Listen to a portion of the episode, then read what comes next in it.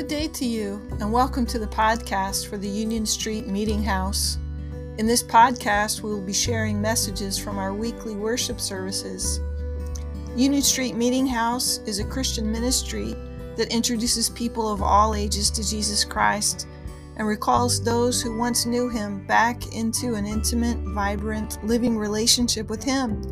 We are a house for Christian fellowship and personal growth.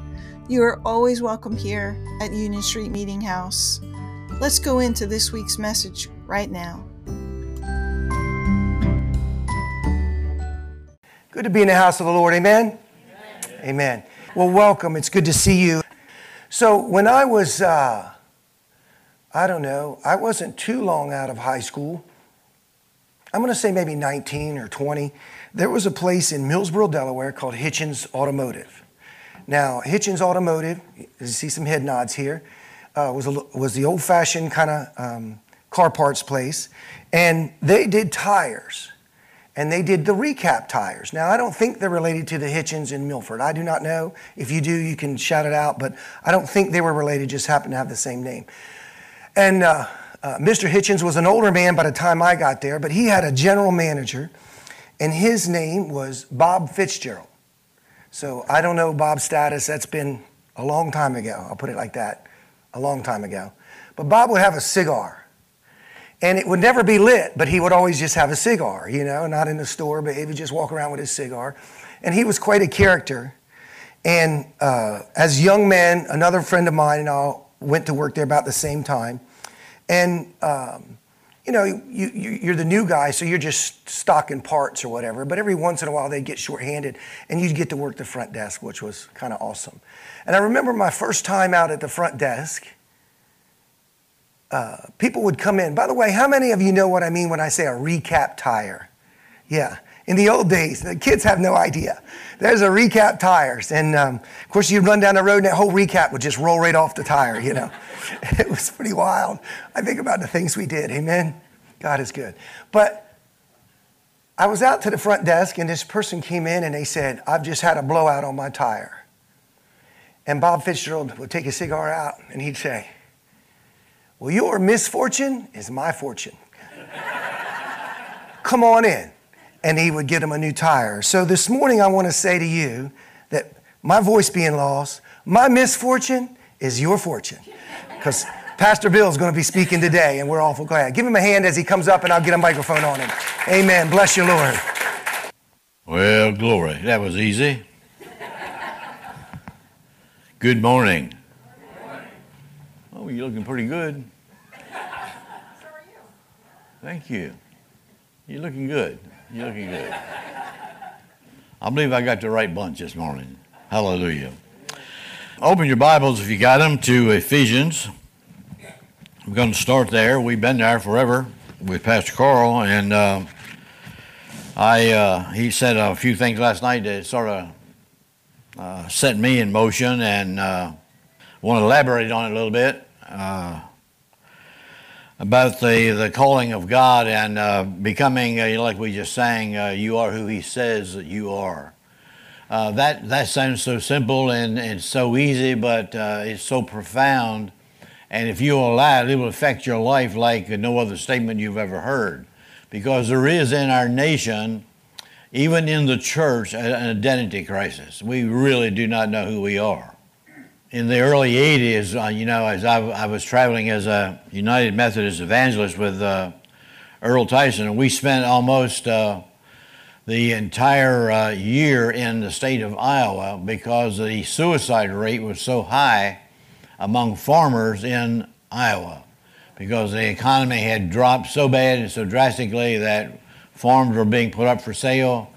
Um, suicide rate was so alarming that the Des Moines Register printed article after article, week after week, about to wives as to what to look for in their husbands who were depressed and who would often go and, and, uh, and take their own lives because the economy was so bad. Why would they do that? Well, they do that because they don't know who they are. You find your identity in what you do, not who God says you are.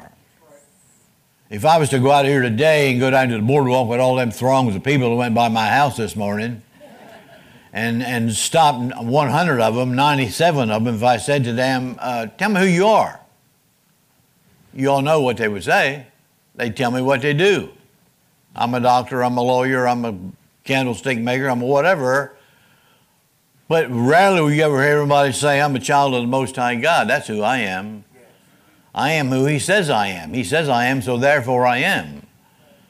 And, and when, we, when we come to that place where we can begin to absorb that and confess that with reality, it'll change how you think and act and how you respond to people. It just will. And, and the key to that is just deciding that His Word is truth. Tim, Pastor Tim mentioned uh, the, uh, the uh, unity that needs to occur the, uh, in, in, the, in the body of Christ, that we need to become one in Him. And that is absolute reality. And the key to that is to know Him. When I uh, began to struggle after I got saved at the ripe old age of in my 40s before I was converted, um, I began to hear for about a year and a half uh, this phrase that kept bubbling up in my spirit. It, and the phrase was, I want you to come apart and learn of me. He didn't say, I want you to come apart and learn the Bible. I, I met guys all across America who can quote the Bible verbatim and as lost as a goony bird because they don't know him. I've met Methodist pastors who were pastoring, pastoring churches with five and six hundred people in them who didn't believe in the virgin conception or the immaculate birth of the Virgin Mary. And I'm thinking, how in heaven's name have you got anything to preach? But that's, uh, they're out there. That, that is an absolute fact. And the key to us is to know Him, to know Him. That's the communication issue it, that Pastor Tim mentioned to is the word I thought about when he said that. I thought about, well, that's why the word had to become flesh. You know, John tapped into that, and I love that. If I had only had one scripture to preach for the rest of my life, I could preach on that one scripture, and, and it would be interesting, I think, to all of us. It really is.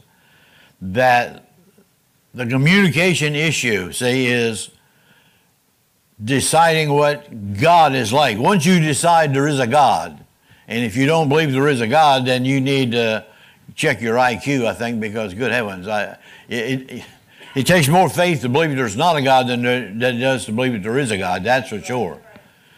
And and and John made it so simple. You know, Luke goes through two, two chapters on uh, identifying the birth and, and the uh, life of, uh, of Jesus. And John just cuts to the chase. John says, In the beginning was the Word.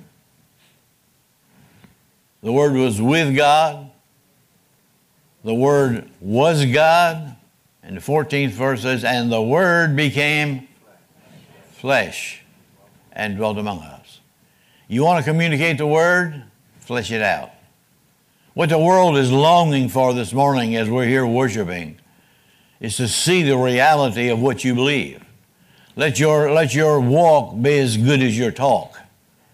And when that happens, and the world sees us loving on one another as we should, John said that the world will know that I am who you said I am. And that that'll make a difference in the lives of people when we know that we know that we know that we know in our knowers that Jesus Christ is Lord and King of Kings and is Emmanuel, God with us. Once you decide there is a God, then you have to decide, well, what's he like? What is God like? Well, the Muslims who flew those planes into the World Trade Center, they had a concept of God that was an absolute lie. Hello. It's a lie. It's all there is to it. Two seconds after those planes hit that trade center, all those Muslims on that plane, those hijackers, knew they had chosen the wrong God. Instantly, they knew that. We have to decide that we know that but to the extent that we duplicate that as we preach it and live it, will we be effective in making a difference in our culture and in our world? Too many people, too many of us, get saved and satisfied. God did not do all he did just so we could get a ticket to bypass hell and go to heaven. If that was what he wanted, we all ought to just blow our brains out five minutes after we get saved. I'm not, I'm not trying to be cute. I'm telling you that's, that's the reality because God has a ministry for all of us to get involved in. And I am just absolutely amazed at how many people do not realize that what God has called them out of is lesser than what He is calling us into. God does not call us out of something until He has a plan and a purpose to lead us into something. All my life, I just lived and, and sort of went wherever the wind blew. I had no plan, no purpose, did not think that I was anything special, that God had any gifts in me whatsoever. And only after I became a Christian and committed my life to God did I begin to understand that there was this knowing, I want you to come apart and learn of me.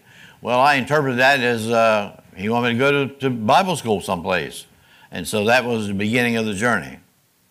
But he has gifted you, and I'm also amazed at how many people really never understand their gifting. He has gifted every one of us. In the book of Ephesians, did I tell you to turn there? Well, good. Turn to look at that third chapter. This is what the, the theme that's going on here is that God is uh, is is working to blend the the uh, two uh, fac- factions, if you would, uh, in in our world, the Jew and the Gentile together. Okay, he wants unity. He wants to see the the the uh, Christianity in the beginning was just uh, the Jews who got converted uh, until the word got to Cornelius' house and that dialogue that, and all of you I'm sure know that, that uh, Cornelius was called and uh, Peter got involved in that. And for the first time, the, the church of, uh, of Christians who had been Jews got to see that God did the same thing to the Gentile community in Cornelius' house that had happened to them. And they broke bread together and created a lot of confusion and hostility in the in the body of believers back in that in that day. But it was it was God at work bringing all of us together and saying, "Hey, hey, we're all one. Black, white, red, Gentile, Jew, it doesn't matter. The word will work on anybody if you will receive it and it will change your life and your attitude." And how many of you believe that we need a change of attitude in our nation? Absolutely. I mean, we are in trouble. And the trouble is that see that the church has not been the church. We've not proclaimed the good news. We've not preached the gospel to people who understand that in Ephesians, you know, you have been given and called to do a ministry. And I want to share some of that with you this morning. But let's read this, the, these uh, verses in his third chapter. Well, let's let's you you know the history prior to this, hopefully, but in that third chapter, let's come on down to verse six, and um, let me let me just drop those first two words because this is the middle of a sentence. But just say this in verse uh, in, in uh, Ephesians six, or Ephesians three six. Gentiles should be fellowship heirs of the same body and partakers of his promise in Christ through the gospel. He's saying there that Gentiles fit right in with everybody else. Nothing special about the Jews. The Jews today still don't like Christians. You want, you want to get arrested? Go to Jerusalem and, and begin to hand out uh, Christian uh, pamphlets to the, to the populace. You get arrested. Against the law over there in Jerusalem. Most people don't know that. It's an absolute fact. Jews don't like Jews. If, if the kosher Jew, the Hasidic Jew with the little pigtail, if they bump into you on the street over there, they'll go home and cleanse themselves because they've been contaminated because they touched you. That's the, that's the vial they have for, for Christians. What is, what a sad state of affairs. And Jesus has come to clear up all that confusion. And, and it's going to happen as we live this thing out and begin to live and love like he did. so that Gentiles should be fellow, fellow heirs of the same body and partakers of his promise in Christ Jesus through the gospel. And he says in verse 7 Of which I became a minister according to the gift of the grace of God given to me by the effective working of his power.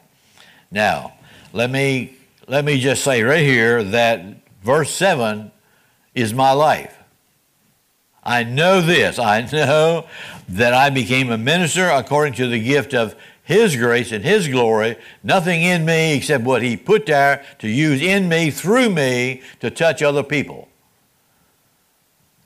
And He wants to do the same thing to you. We talk about this, this unity, two becoming one. What is, what is the one ministry that God has given to everybody? He has given to us, 2 Corinthians 5, He has given to us the ministry of reconciliation. To wit or to know that God was in Christ Jesus reconciling the world so that our call is to not only invite people to be reconciled to God, as a result of that, we will be reconciled to each other. When we fall in love with Jesus, and, and that happened to me, when I fell in love with Jesus, I fell in love with people. And I find myself at a, at a meeting in South Carolina hearing a singer who had just written a song called I Want to Spend My Life Mending Broken People. And I sat there weeping, water running off the, my cheekbones, saying, So do I, Lord, so do I. And I'm going to tell you something. Two or three years later, I find myself saying, Lord, not so many at one time, please. There's an abundance of broken, hurting people. We've been hurt. Hurting people hurt people. That's what's happened in our culture. Okay? And he wants to change that. He wants to use you. While we're in Ephesians, let's t- turn over to the uh, chapter 4. Uh, no, I, have already mentioned in chapter 3 about the, the gift of grace, but look what it says in verse 7 spiritual gifts. But to each one of us, grace was given according to the measure of Christ's gift. Each one of us, grace was given according to the measure of Christ's gift. Therefore, he says, when he ascended on high, he led captivity captive and gave gifts to men. Look at your neighbor and say, You have gifts. Okay? he gave gifts to men. Now, this, he ascended, what does it mean? But that he also first descended into the lower parts of the earth. He who descended is also the one who ascended far above all the heavens that he might fill all things.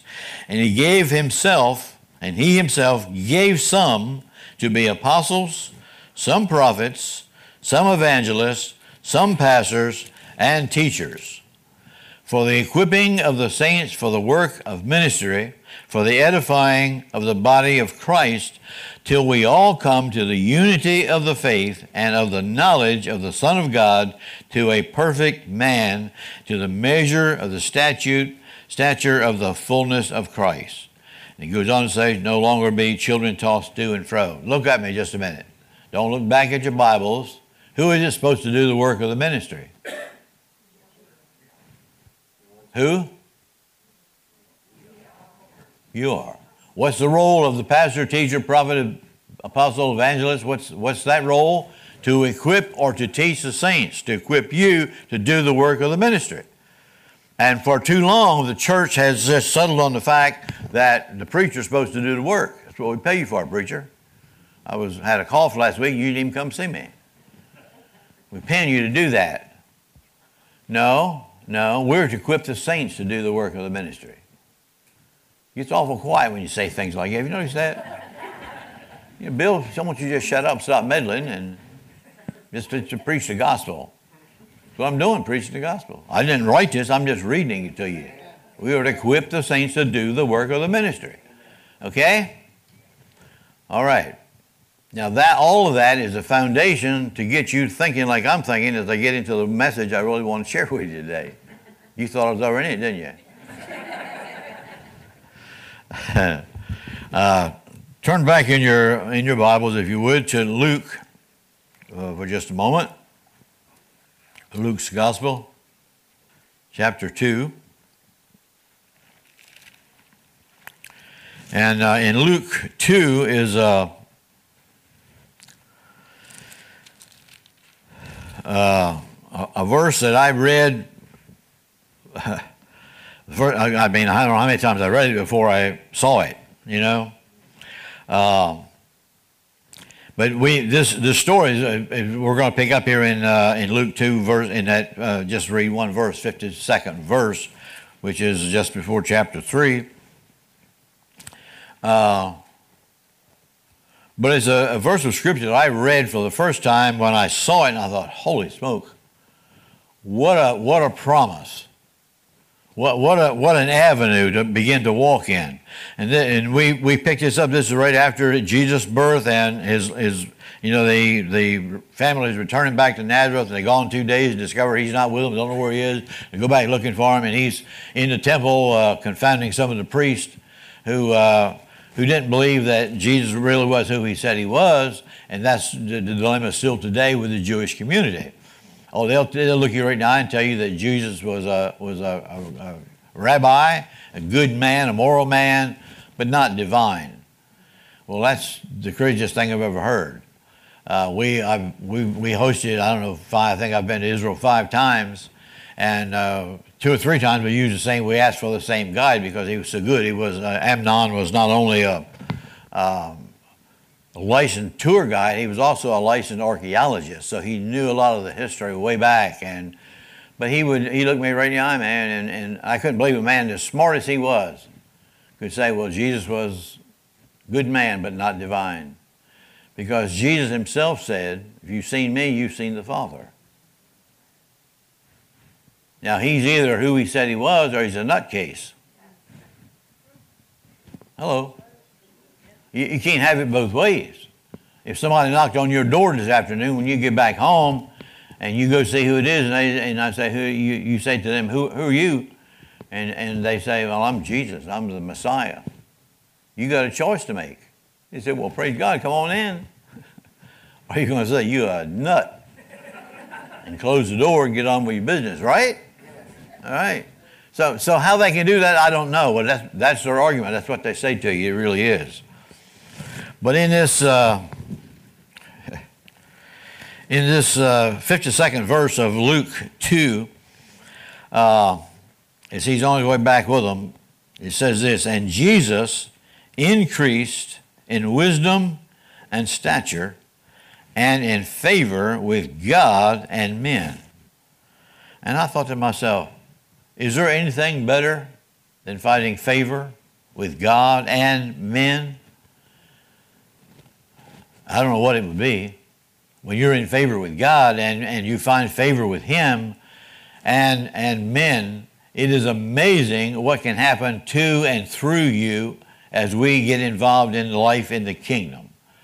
And this is a, a it just blew me away. And then uh, some things happened in my life as I began to obey God and went to school as, as a second career and came back and you know started a Bible study in, my, in our home and uh, people kept saying you know, when you you know you ought to start a church. And I kept saying for years start a church? We don't need more churches. We just need some life in the ones we got. And I ended up having to eat those words because we started a church. I never did announce I was going to start a church. We started doing services at the campground for the campers. And uh, it, we, we did that from Memorial Day to Labor Day. And after Labor Day, they all went back someplace else, except I discovered that most of them wasn't going anywhere else. They didn't go anywhere until we started back again next spring. And, and so I finally thought, well, we'll just continue to do the services. So that's what I announced. I said, if you don't have a home church, we'll be here next Sunday. And uh, this was the Sunday after Labor Day in, uh, in what, 981, I guess that was.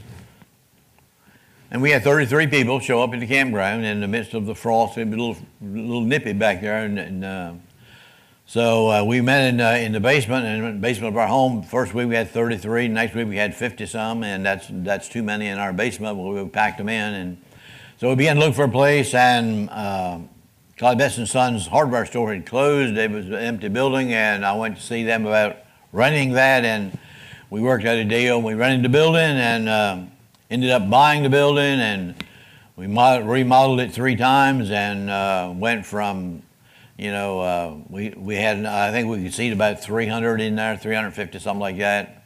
Uh, when we got done, had no more walls to push out, and uh, it was just a, a, a, time of reacting to what God was doing as He kept sending people. And uh, was not a time of, of, had no time to really think and plan and, and surge ahead.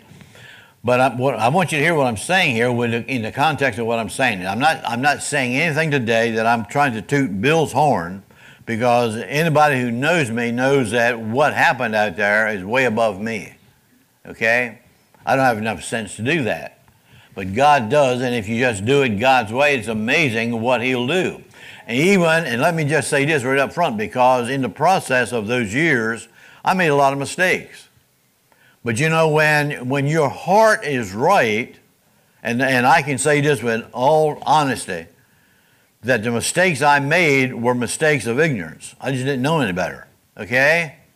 And I've discovered that when your heart is right, even if you make a mistake, God will take that mistake and make a miracle out of it. But our heart's got to be right. What's your intention? What's your motivation? Do you just love people and you want to see people rise up and live above where they're living, where we're so depressed and anxious? And, and listen, God is still in charge. The world's in a mess. No question about it. The United States is in a mess.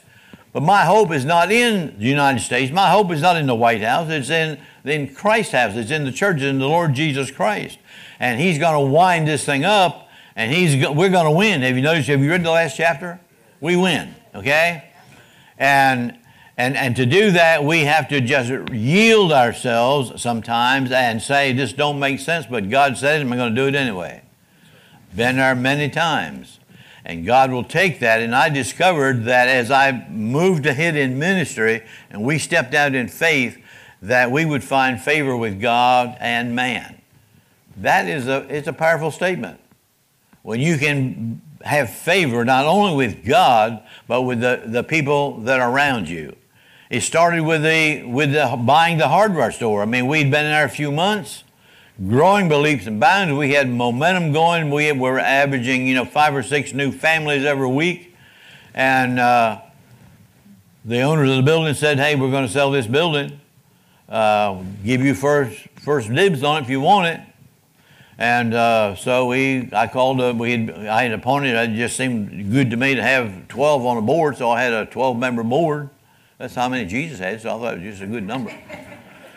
And uh, we met together and said, hey, they're, they're going to sell this building. Do, do we want to buy it? And the first person opened his mouth and said, oh, my Lord, no.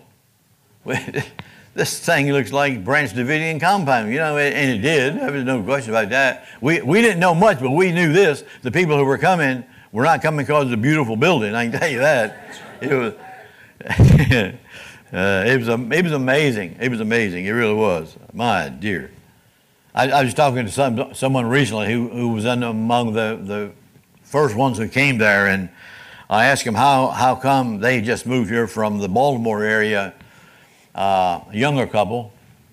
I said, how, how come you ended up at, how'd you find us? He said, well, we'd moved to the Milton area, and when one Sunday we just rode from church to church and rode through the parking lot. And he said, we looked for people and cars that had uh, ministry license tags on them, like pregnancy center or radio station, or, and he said, uh, it was amazing how many, how many cars were in Eagles Nest parking lot that had the, at the time that would have been the late FM, or the Sussex County Pregnancy Center locales on the front of the cars. He said, based on that, we decided to visit that church first, and they, they visited Eagles Nest and never left. Uh, but the, the point being that we were growing by leaps and bounds. We really were. And it was just reacting to the people who came, not doing a lot of planning and, and looking ahead for the things that are going to happen. So we went to the bank and uh, uh, that, that, that, by the way, was the first reaction I had to that. And uh, we worked through that. by a vote and uh, overwhelming uh, vote, I had to break the tie to say, hey, we got, we got to buy this building. The price is a little more we'd like to yeah, but we got momentum. And once you stop momentum, how many of you know it's really hard to get it going again? But we were on a roll and people were coming and excited about it. And we had one guy who came whose daughter is still in our group uh, who uh, her daddy came to me. He'd been coming for, I don't know, maybe uh, a couple months.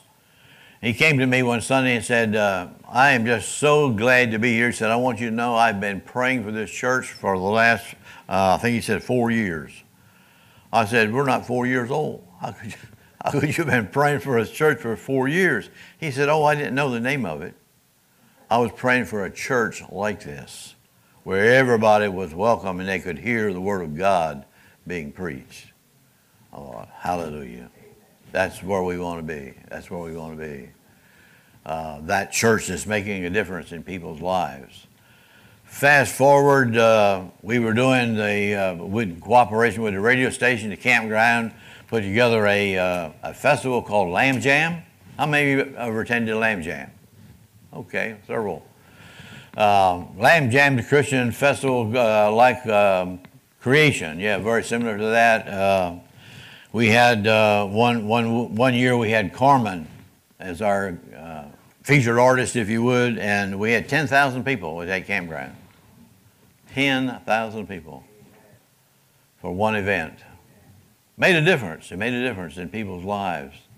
How did all this happen? Finding favor with God and finding favor with man. We went to the bank after we the vote came in. I broke the tie. We knew we had to buy the building. Went to the bank to borrow some money, and got turned down because we were brand new. They didn't know anything about us, or you know. Uh, so I went to a. This was a bank that was headquartered in uh, in Wilmington. So I went to a local bank, who uh, who knew me, and uh, he said. Uh, give me, give me all the information you sent to the other bank. I didn't even go see him. I called him the bank president. I said, here's the deal. We would like to borrow this money. And he said, well, send me whatever you sent to the other, the other bank. I told him we'd been turned down. Uh, I knew he'd find it out anyway, so you going to tell him up front. And uh, uh, so I sent all the material, all the numbers to him, and uh, they approved it, and we got the money. And never, I never did go in the guy's office. He just mailed the papers back to me, and we signed it and, and moved ahead and, and bought that building. Uh, we started doing the lamb jam in the meantime and run out of space, obviously, for parking cars. And I went to the, the land next to the campground. Uh, the man who owned that had, was going to develop it, and this was back in the 80s when uh, we went through another crunch of uh, market fell and not much was moving and all that. And uh, I went to see if he would lease us five acres just to park cars on for lamb jam. That's all we needed for. And he said, no, I don't want to do that. He said, you know, I've, I've just got a guy tilling it. I want a farmer, local farmers tilling it. I just want to keep the weeds out of it. And he said, uh, and this economy is, is dropped. He said, uh, you ought to buy it. He said, you add, add on to your campground. I said, well, I got all the campground I want, but uh, I, wouldn't, I wouldn't mind buying it, uh, like build a church on it someday. He said, well, I'll sell it to you. I said, well, uh, that's good. I said, but there's also another problem. I don't have any money. That's a major problem. He called me two or three days later and said, Were you serious about wanting interested in that church? I said, Yes, I was. I said, I was also serious in saying we don't have any money. And he said, uh, Well, I'd be interested in, in, talking to you. So I met with him and he worked out a deal and we had to come up with uh, $20,000 down payment. He wanted uh, $20,000 uh, a year for five years and then a balloon payment. I thought, we can do that we, man, we had momentum going. And we did. We signed that contract, bought that 57 acres, and uh, settled on it. Gave the, the requirement of $20,000 down. I announced to the congregation next Sunday that, hey, we, we got an opportunity to buy 57 acres just down the road here. And uh, we, uh, we need $20,000. And uh, $20,000 came in that week and I didn't have a gift bigger than $1,000. That was the biggest one I had. And uh, we paid that land off. it took about a year and a half, and we had that land paid off. Uh, favor. We had favor with the guy who owned the land, okay? so now we want to, we've, we've knocked all the walls out of the uh, hardware store and have no place to go, and uh, so we need to build. So we announced that we're going to have a uh, stewardship campaign. Had a big dinner and a guest speaker come, and uh, had monies uh, pledged to build this thing. And uh, I had a couple in the church before, just before we had the, before we made any plans for the stewardship campaign or the dinner. A couple came to me and said, you know, you're just pushing the walls out here. What, how close are you to building something? You know, a new building or moving somewhere else? And I said, well, we're you know about twenty-five, thirty thousand dollars short of even getting serious about it. I said, well, you know, there's no need talking about it when you don't have hardly any money at all. And uh, he said, oh, and he and his wife were getting ready. He had uh, retired, and they were getting ready to move from. They, they lived in the Milford area, they're getting ready to move uh, down south where it was a lot warmer.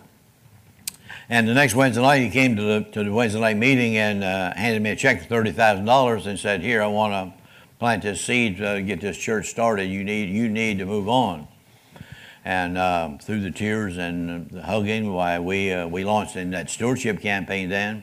Had the monies pledged to, to build the church uh, enough that it was livable and could get along with it. And then I had all the critics who came and said, listen, you know, I know you got pledges, but you know, you, will only collect about 65, 70% of those pledges because people make pledges and never keep them. Well, uh, the, what happened was we, we collected 110% of the pledges. More than got pledged came in, and, and the rest is history, they say, and, and we moved on and uh, got the church built. A new church moved into it in uh, in '99, uh, and uh, still going and still uh, ministering to people and loving people and, and still growing by by leaps and bounds in a in a manner of speaking, and the. the next event was we, in the meantime, of course, we had started the, the school, and we needed a, um, we needed a gym uh, pretty bad. We really do. We had uh, we were up at about I think at that time around 300 students in the school, uh, pre-K through eighth grade. We needed a gym and uh, began to uh, get serious about it. Thought when we first started talking about it, we could probably build a gym for a million bucks. And uh, but we needed more classrooms too, so it was a gym in I think six classrooms they were going to build and uh, the the bid was three million dollars. Holy smoke! You know, we'd already the church had already spending about fifty thousand dollars a year to just keep the school afloat because tuition does not you you can't charge enough. People can't pay the tuition that's enough to float the school. That's all there is to it. Christian schools, private schools, they got to have somebody backing them. And so we were putting about $50,000 every year into the school to keep it going. And uh, uh, there was no way I could go back to the church and say, "Hey, now we want to we want you to give some more. We're going to build. A, we need to build a three million dollar classrooms and a, and a gym." And so uh, that was where we were. We just began to pray about it. My prayer was, "Lord, you uh, you said you would meet all of our needs according to your riches and glory. This is not something we want. This is a need. And if you've been here on a rainy day, Lord, you know what this place looks like when those kids can't get outside and." Uh, it was um, it, it, was, it was a rough time. And so, in the process of this, uh, me praying about it, saying, Lord, you know our need, I jokingly said to Miss Lucy Dutton, who was our running our school at the time, I said, Lucy, uh, I'll raise two million, you find uh, the other million, we'll be home free. And she laughed and said, okay.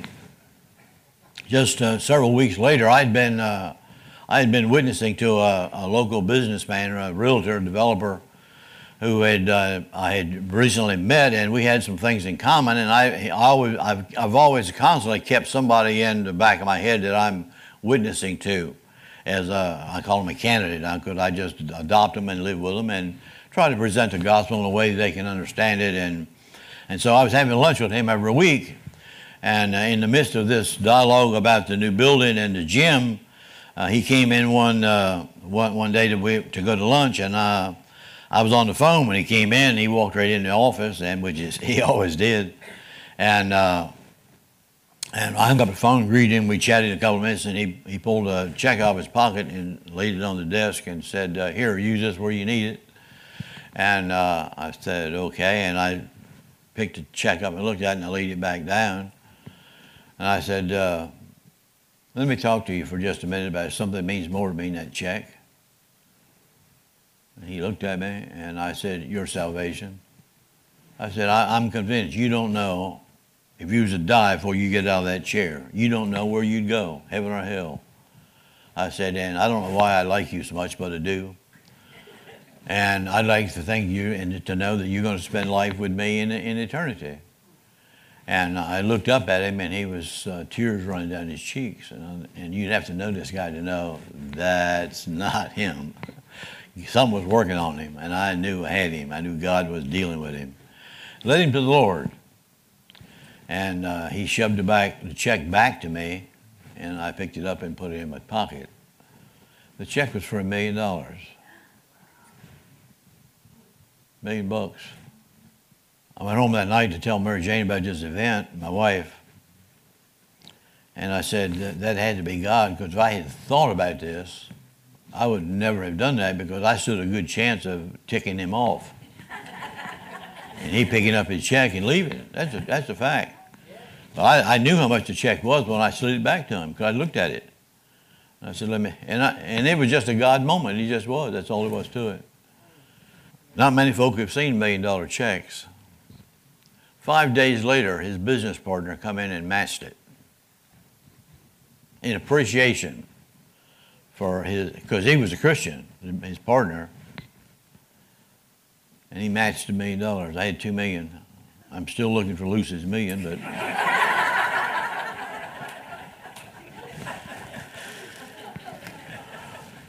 what is that? Favor. Favor with God and man. With God and man. We started construction, gave the contract to Warfel Construction in Milford to build the building, phase one we called it. In the meantime, I had, had ministered to, uh, I did a lot of, a ton of marriage counseling. And God used me to really heal a lot of marriages, really did. I, I, I, I never felt like I had any special call for that. It was just a matter of God would send them and I would just give them the word. Uh, that's all I knew to do. And uh, it, was a, it was just a miracle how many how, how many times that happened. That, and so uh, began to do a lot of ministry outside of the people who were coming to Eagles Nest. Other churches would from other churches people would come to their marriage going to hell in a handbasket, and they'd come and uh, I would spend some time with them and God would heal them. As a result of that, uh, that was one of the instances, and uh, we were uh, uh, Warfel was putting together the contract on the on the new building, and uh, I uh, Sam Yoder, Sam Yoder who built has trusses. How you know seen Sam Yoder's trucks or heard his ads on the the bridge? He's still advertising on the bridge. He's Sam's gone to glory, but his business is still going on. His uh, had been some minister in his family, just put it that way, that he appreciated he said, "Hey, when you uh, you, you get your prices together on that building," he said, "I want to give you a price on the on the trusses." He said, "I can. Uh, I want to help you." I said, "Okay." So I told the, the contractor that, and he said, "Oh man, you, you know, yeah, you do that. He he wants to give you you know two, three, five percent off." And he said it'll be a scheduling nightmare, and you just don't want to do that. And uh, I said, well, I'd like for you to, and he, want, he wants to give you a bid, and I'd like for you to, to give it, get a bid from him. I found out later that there was uh, there'd been a disagreement over something, and uh, that needed to be healed between Sam and Warfel, and uh, uh that worked out too. But uh, uh, then I discovered that Sam called me and said, "I'm gonna those trusses are, I'm gonna give you half of them." Half the cost. The, the trusses, uh, the total was $168,000 worth of trusses in that building. And he said, I'm going to bill half of it to you. And uh, uh, so I went back to the contractor and said, hey, this, is, this is a real deal. Uh, you, you're going to get those trusses from him. So they did. And that partially was a, a, healing that occurred there between the two of them. And uh, so the building was underway and they were setting the trusses and uh, my phone rang one morning. It was sam sam yoder. And he said uh, i need to talk to you. Can you meet me back at the at the site? I said sure. So we picked a time, and I went back to meet him at the site, and uh, he started uh, talking, and as he was talking, the whole time he was crying, tears running off his cheekbones, and he said, uh, I've, I've come to ask you to forgive me. Here's a man giving him a half, you know, 80 some thousand dollars worth of. I said, Forgive you for what? He said, God told me to give you those trusses. And I knew we couldn't afford that. And so I told you half price. He said, and God is eating my lunch. He said, I, I can't, I, I got to give them to you. I want you to know that you'll not get a bill for those trusses. I will pay the uh, commission to the salespeople. They'll, as far as they know, it's all done. And, uh, but the, the trusses are free to you. Favor with God and man. How did Sam know us? When my son put the Light FM radio station on the air, it was fought by a group of people who tried to stop it. Uh, a man who had just recently bought property down here from moved down here from Toms River, New Jersey, who, uh, for whatever reason, in fact, he called the uh, movement the uh, uh, Stop Salmon's Tower of Babel, S T O B, I think it was they called themselves. Stop Salmon's Tower of Babel. Yeah, he was during the time of the scandal with Jimmy Swaggart and Jim and Tammy, and so he, he thought we were just in that that same category, you know, and we were just ripping off little old ladies with their Social Security checks or whatever. And um, he was buying all his building materials off Sam Yoder. And it culminated in the fact that uh, he got so violent about it, he was planting, we caught him planting asbestos on the site where we, they were remodeling a, uh, an old labor camp to use as a studio. And uh, he was going on the property and calling the environmental people after he planted asbestos there and trying to get the construction stopped. And uh, my son there one, one weekend uh, hit, his, hit his vehicle and hit out in one of the buildings and caught him planting doing this and took his picture. And as a result of that, he attacked my son, broke his nose, and knocked him to the ground and threatened to kill it, his, uh, his two boys if he went to the police. And uh, I had, he, Bill called me, and I went to pick him up, take him to the hospital. Well, that made the papers. All, all of a sudden, the, the, the tide turned and uh, made the front page of the Wilmington newspaper, matter of fact, as well as the Delaware State News. And Mr. Stamat, who did who, who one beat up my son, goes into Sam Yoder's to buy some more more lumber because he's building a new home down here, a mansion, by the way. And uh, he said to his uh, floor employees, if when Mr. Stamat comes in, tell him I want to talk to him before you sell him anything. And so they did. When next time he came in, they sent him back to Sam's office, and Sam had the newspaper article in there, and he turned it around and slid it over to him. He said, uh, "Mr. Stamat, is that is that true? Is that you?" And he acknowledged that it was him. And so Sam said to him, "Well, I'd uh, I'd appreciate if you just take your business somewhere else. We don't do business with people like that in this county." I thought, man alive, there's some people left with integrity, you know? And that cost him something. And I'm sure that uh, as I stand here today, that Sam is dancing around the throne in glory, receiving the, the results of that, uh, of his heart, the things that he gave. Uh, how do we do that? What is there? Is there a key to finding favor with God and man? Is it just happen by happenstance? I don't think it does. Turn in your Bibles with me to uh, to uh, Proverbs, Proverbs chapter 3, verse 1. My son, do not forget my law, but let your heart keep my commands. For length of days and long life and peace they will add to you. Let not mercy and truth forsake you. Bind them, mercy and truth, bind mercy and truth around your neck, write them on the tablet of your heart, and so find favor and high esteem in the sight of God and man. Sound familiar? What's the key to this? Living, living, living with mercy and truth. Be merciful, be a mercy extender. What's truth? The Word of God. What's the epitome of truth? The Lord Jesus. When Pilate said, What is truth? Here was the epitome of truth standing in front of him. He didn't recognize it. Again, identity. Pharisees who knew the Bible, who knew the Pentateuch, the five first five books of the Bible. Experts when it came to knowing about God. And here comes God in the form of a, of a man named Jesus. And the Pharisee said, Who are you? What do you mean we've seen God if we've seen you?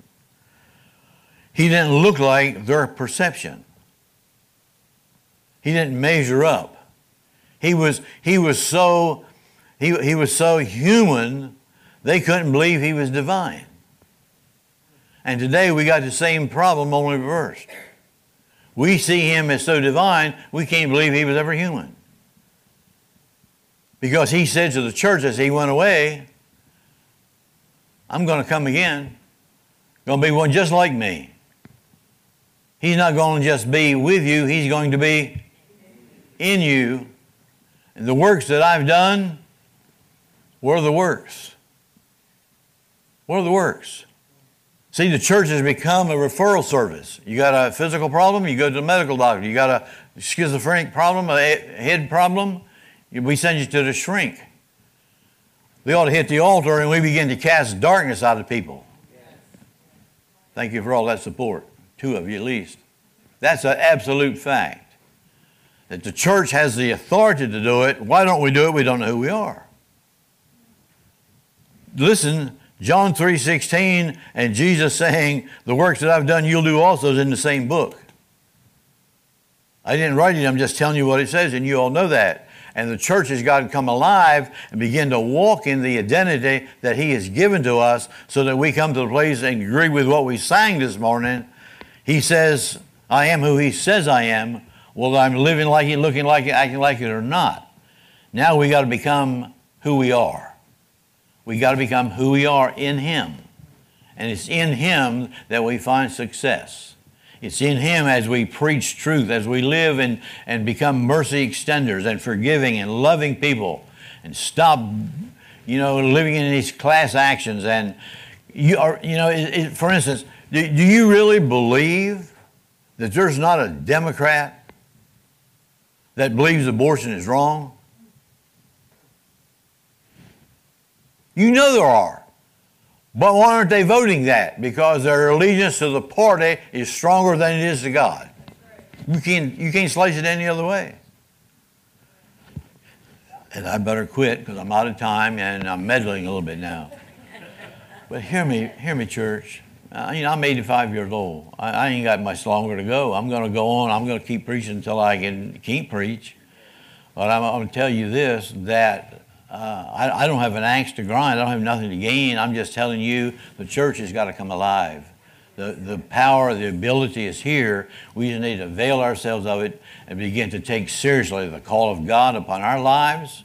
Stop saying, I don't have any gifts. He has gifted you. See, no matter what you, Pastor Carl said last night, it don't matter what you're doing, is you understand that what you're doing is a ministry unto God. You may be making trusses. You may be a doctor, a lawyer, a candlestick. It don't matter. And what you're doing, your call is, is to be a son and daughter of God and to be a minister in that place. You say, well, the place I'm working, man, it, worst folks you ever seen in your life. I can't, I can't hardly stand to be there. Well, it might be why he's got you there. Be a light in the midst of that darkness. Don't run from it. Embrace it. Use it as an opportunity to, to, to honor him and find favor with him and with people. What a, what, a, what a marvelous thing it really is. You say amen to that or not? Amen. You agree with that? Okay, why don't you stand? I want to pray for you. Let's come alive in the Lord, okay? And if, if you're here and you really want to, you're serious about this and you want to be equipped to go forth and really make a drastic change, I'll be here to just lay hands on you and agree with you that you're going to make a drastic change in your life because we're going to stop being pacifist and, and not involved in ministry. You, it's not just coming to church and hearing three points on a poem and going home and say, wasn't that a, wasn't that a lovely talk? Uh, don't ever say that to me. I, have had people, people say to me, preacher, that was a good talk. I, I don't want to give you a good talk. I want to, I want to be transforming. I want your lives to be transformed. And it's transformed as we uh, hunger for Him and we get revelation and we begin to realize who we are and the possibilities and potential that we have in Him. And then we can make a difference. We got to live this thing out. Amen? Father, we thank you for your word. We thank you for your spirit that has been sent and given, that all we have to do is repent and seek and ask. You said you would give the Holy Spirit to those who ask, because as earthly fathers give good gifts to their children, how much more would you give the Holy Spirit to those who ask? Lord, we know that the dimension of, that's missing in the church is the power of Pentecost. And may that power be released here in this, in this group, in this community. We might transform this community. Lord, 120 people transform the world. We certainly can transform this community with the people that are here this, this, this day. So, Lord, stir us up.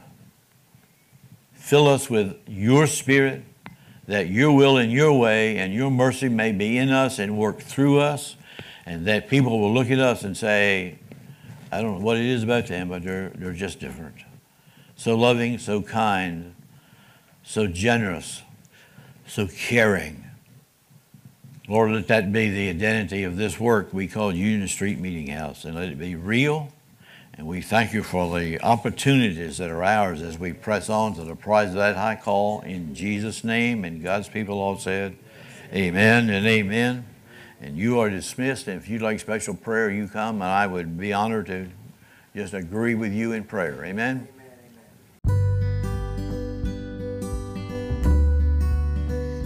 Thank you so much for joining us for today's message.